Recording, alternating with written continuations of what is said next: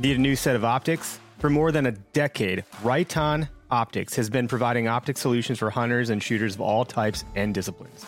Check out their Primal line for those products geared more towards us hunters. From binoculars and spotting scopes to your basic 3 to 9 scopes and longer range crossover models, the Primal line from Riton was made for hunters. Learn more at ritonoptics.com. That's right on, R I T O N optics.com. On today's episode, I talk about deer patterning and hunter predictability, a DIY tip of the week, and a new segment that should get you laughing. Stay tuned.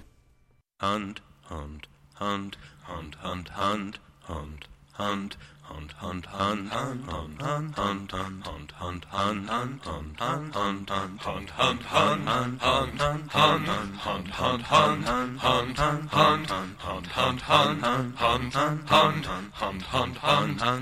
Welcome to the Where to Hunt podcast, the podcast that connects public land hunting enthusiasts. Today is Wednesday, September 2nd. This is episode 20, and I'm your host, Eric Clark. Today I'm going to be talking about, uh, we'll kick it off with deer patterning and hunter predictability.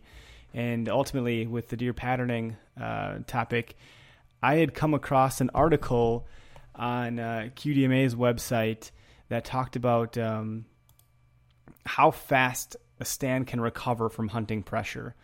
And it, it caught my attention because uh, I, I have talked about this in previous episodes, but I have a problem with wanting to leave an area that I've had such good success in. So uh, there's two completely different schools of thought here, and I don't think that either one is entirely correct on its own. However, um, this will fall on the side of uh, you should probably not stick around at that same spot constantly. So the study that was done by by QDMA um, was fairly in depth from what I had read. They talked about uh, using GPS tracking collars to track the movements of 37 different bucks uh, in a 6,400 acre uh, forest in South Carolina. And I'll kind of just read snippets here of the article. I'm not going to get into reading it verbatim, but uh, it talked about also how there were. It talked about the ranges of age for these deer. Some of them were two and a half year olds, three and a half year olds, four and a half year olds. Uh, they collected the GPS location every 30 minutes from August 24th to November 22nd. And what was interesting about it is that uh, the forest that these deer had lived in were it was actively hunted while the bucks were being tracked. So the study was accurate enough, I guess, in trying to determine how, how much they were impacted by hunters and, and coming back to those areas where, where there had been hunting pressure. And it, it, essentially what it had said is that, you know, you really shouldn't um, put too much pressure into an area. Now, again, speaking about public land hunting, it's, it's a little tricky right? Because who knows what everyone else is doing? It's a it's a very weird thing. So you can only control so much. So if it's your land, this is probably more applicable. Um, one part of the article had mentioned uh, that they had found an immediate effect of hunting pressure. And they said where the amount of time spent in a particular stand over the course of a week impacted deer behavior. The odds of a buck entering the quote unquote what they call the harvest zone uh, during daylight hours were reduced by half after 12 hours of hunting pressure. And they're saying, in other words, a buck was twice as likely to avoid putting itself at risk if the stand had been hunted for 12 hours over the course of the previous week. Um, i am going to read verbatim here real quick. So, knowing that hunting pressure does indeed affect deer behavior, we set out to answer one final question. Once a stand is hunted, how long does it take for a buck to recover from the intrusion? We once again examine the probability of a buck entering a harvest zone under six different circumstances. The stand hadn't been hunted within the past five days. It was hunted the previous day, and it was hunted two, three, four, and five days ago. Um, so they have a graph that kind of breaks some of the stuff down. And uh, what it has said, it's not surprising given the fact that most stands are set over food plots, feeders that would naturally attract deer. However, if the stand was hunted the previous day, bucks appeared to respond immediately and displayed avoidance behavior. This avoidance lasted on average for three days. Um, I'm going to go ahead and kind of just pause here for a second. I have another article that oddly enough had two conflicting points, and this is from fieldandstream.com. Uh, I find that this is why the argument's so weird because there's no right or wrong answer here. So one article had two completely conflicting, uh, contradictory uh, points, two points away from each other. Number point number six and point number eight for this particular article, which is called uh, "10 Common Deer 10 common deer hunting mistakes you should fix. So, number six says, you hunt your best areas too soon. Don't rush in and blow bucks out of the prime spot on your property. Save your choices for later. Um, and then, where did it go here? I'm sorry, all over the place. You switch to a different stand after two evenings. Mature bucks often travel on a three day cycle. Give a good stand at least three days before moving. So, not completely conflicting. And there may have been another point that I read. Essentially, it's saying, you know, um, don't hunt that one stand too much. Don't do that. But um, you should also, you know, switch every every three days, um, or make sure you give it three days before moving, at least three days before you move out of that spot. So kind of confusing, a little bit conflicting. Going back to the first article, um, it had mentioned that it, it's easy to get into routine and sit in the same stand, you, you know, time and time after time. Um, especially if it's produced in the past, which for me, I've had a, a lot of success with a particular spot and I've been breaking out of that habit in the last two years, the two last two hunting seasons where I've been hunting new land. So, um, being a public land hunter, I guess that's one of the benefits is you get to be as mobile as you want, and that's kind of cool. So, uh, what else did they say in this thing? It was just very interesting. If I keep hunting the stand, I'm bound to cross paths with that buck at some point. The results of our research suggest the opposite. The more that a stand is hunted, the less likely deer are to pass within range of it.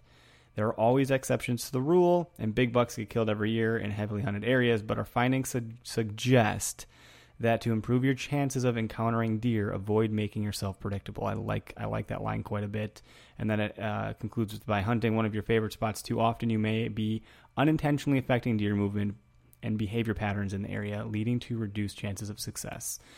And then another article on the QDMA site talks about um, 10 things we know about mature buck movements and it kind of belays this theme or this point that um, no matter what it is we think we know, or, or all the different things about pinch points and food plots and water and, and chasing does or whatever, um, bucks move most at dawn and dusk, period.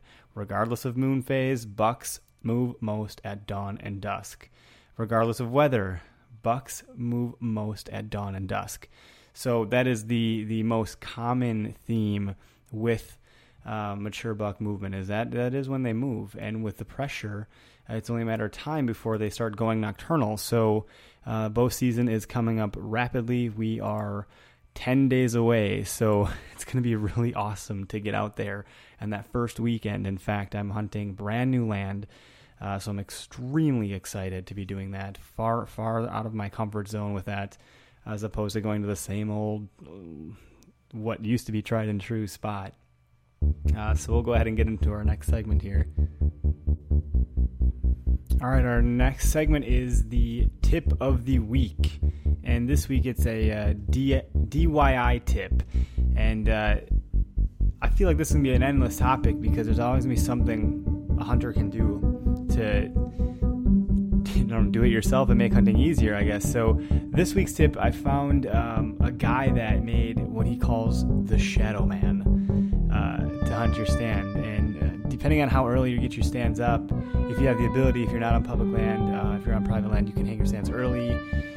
So it's only so so applicable, but uh, it's a pretty creative idea. It's incredibly inexpensive to make.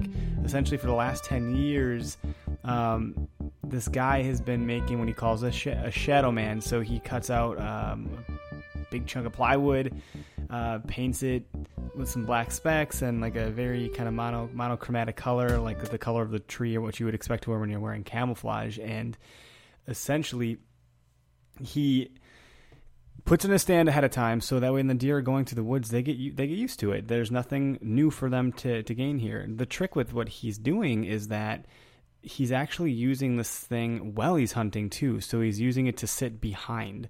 Um, so it's this giant cutout of a silhouette of a of a man. Kind of it. It's not perfect. It's just like this big, kind of like a shooting target. I guess is how I would best describe it. And uh, he had stated a, a, couple different times. The guy's name is Jim. I'm not seeing his last name in here anywhere, so I apologize. But it's another QD, QDMA article.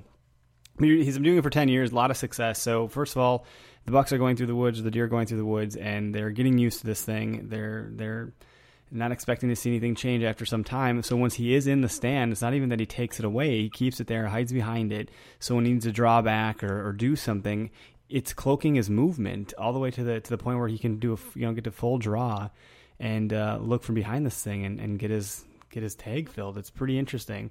So that's our DIY tip of the week. I'm gonna try to do one of these every stinking week, so that way we can kind of uh, find new and exciting, interesting ways to be, you know, improving our hunt or make it easier or you know nothing life changing or anything like that. But uh, again, a pretty cool idea. getting this guy's calling it the the Shadow Man, and the name itself is pretty creative. Um, if you want to look up the article, it's Deer Stand Tip. Let Shadow Man hunt your stand, and uh, it's found on QDMA's website, qdma.com slash articles. In the article segment, you can find this thing. So a couple pictures of the guys, a lot of comments about it. it. Seems to be a fairly successful thing that other people have done too. So maybe you've already done this and you've had some success, and if not, uh, you know, give it a try. Let us know if it's something that uh, worked out for you this season after the fact. Looking for a spot to hunt? Download the free Where to Hunt app for your smartphone today. Avoid hunters, see less people, see more deer. With the Where to Hunt app, you will know where other hunters are before you see them. Just search Where to Hunt from the App Store to download today. All right, so our last segment, I'm going to try this out. We'll see how far I can take this here and actually keep doing it. But uh, safety safety is super important when we're hunting, and I'm going to emphasize that on every episode. Safety, safety, safety. But that said, um, there's some comedy involved in hunting. We all have our stories and things of that nature. But what's interesting is that the the Wisconsin DNR, as well as um, a ton of other states, uh, natural Department of Natural Resources, also posts uh, annual incident reports or incident summary summary reports and I came across some of these in a in a small debate about how safe hunting is in our fine state of Wisconsin. Um, by and large, the the average is good. You know, we're safe hunters here in the state, and uh, came to my attention. There's some ridiculous things that get reported, almost like the misconnections on Craigslist, just out way out there. So I'm gonna go ahead and read the first one of these, and I'm only gonna do one per episode because I'm gonna try to find the most ridiculous ones that aren't um, offensive in any way and, and, things of that nature. And again, I, I, really do want to stress how important it is to be safe. But that said, uh, on on January 28th of 2015, um, the injury description is a 22 round uh, to groin area and lodged in posterior. 47 year old male. Um, type of gun. It was a 22 semi-automatic rifle. Now this is where it gets weird. There's a synopsis and uh, it says, quote, I'm quoting here. This is from the Wisconsin DNR site. The shooter was hunting raccoon. Shooter previously drove over raccoon. The raccoon continued to run into an open cornfield while shooter shot an estimated 10 rounds at the raccoon. Uh, shooter thought firearm was empty and grabbed onto the barrel with both hands and attempted to use the butt of the firearm to club the raccoon. The stock broke off the gun and the 22 round 22 round uh, fired hitting the shooter. So what the frick is going on here? So he ran over the raccoon. Um, was hunting raccoon. He previously ran it over, and then it ran into a cornfield. So that was enough. This thing's like a zombie raccoon. It couldn't it couldn't be killed when he ran it over. Then it takes off into a freaking cornfield. He shoots ten rounds at it. Um, a injured, likely an injured raccoon. That's not good. That's not good enough. So he goes out and uses the buttstock of his gum of his gun and and tries to club the raccoon to death, and in the process breaks off the the stock of the gun and shoots himself in the groin with a 22. So that that's uh, you know be safe out there, people. If you hit a raccoon, I don't know, don't chase after it into a cornfield, shoot 10 rounds at it, and go try to club it to death with the the buttstock of your gun uh, just to, I read that and I, I, I, about lost it. So hopefully they're okay. They they self inflicted themselves with a bullet wound. Um, it doesn't seem like it's fatal. I don't think it calls that out on here. Yeah, fatal. No, so it's not fatal. So just a, a lesson to be learned. Careful out there. Uh, that all said, that's that's a wrap. Those are my two new segments for the show. Let me know what you think. As always, I appreciate your listenership a ton. I, am really grateful to, to have an audience that's captivated and listening. Couple things. If you want to get a hold of me, if you have any ideas for the show, if you have stories to share, uh, if you have comments or, or, contradictions to things that I'm saying, or you know um, more, uh, you know, I'm welcoming your comments. You can send me an email at where to hunt wi at gmail.com and it's where the number two the word hunt the letters wi at gmail.com. You can always participate in a lot of our conversations at uh, on facebook.com slash Where to Hunt Wisconsin, also Twitter, which is at W2Hunt. And uh, we have a forum also on publiclandpride.com. So lots of ways to participate and get involved. Uh, thank you for your listenership. If you like the show, if you have comments and feedback, go ahead and give us a rating and some uh, feedback on iTunes. Greatly appreciated. Thanks so much, and uh, have a great day on Public.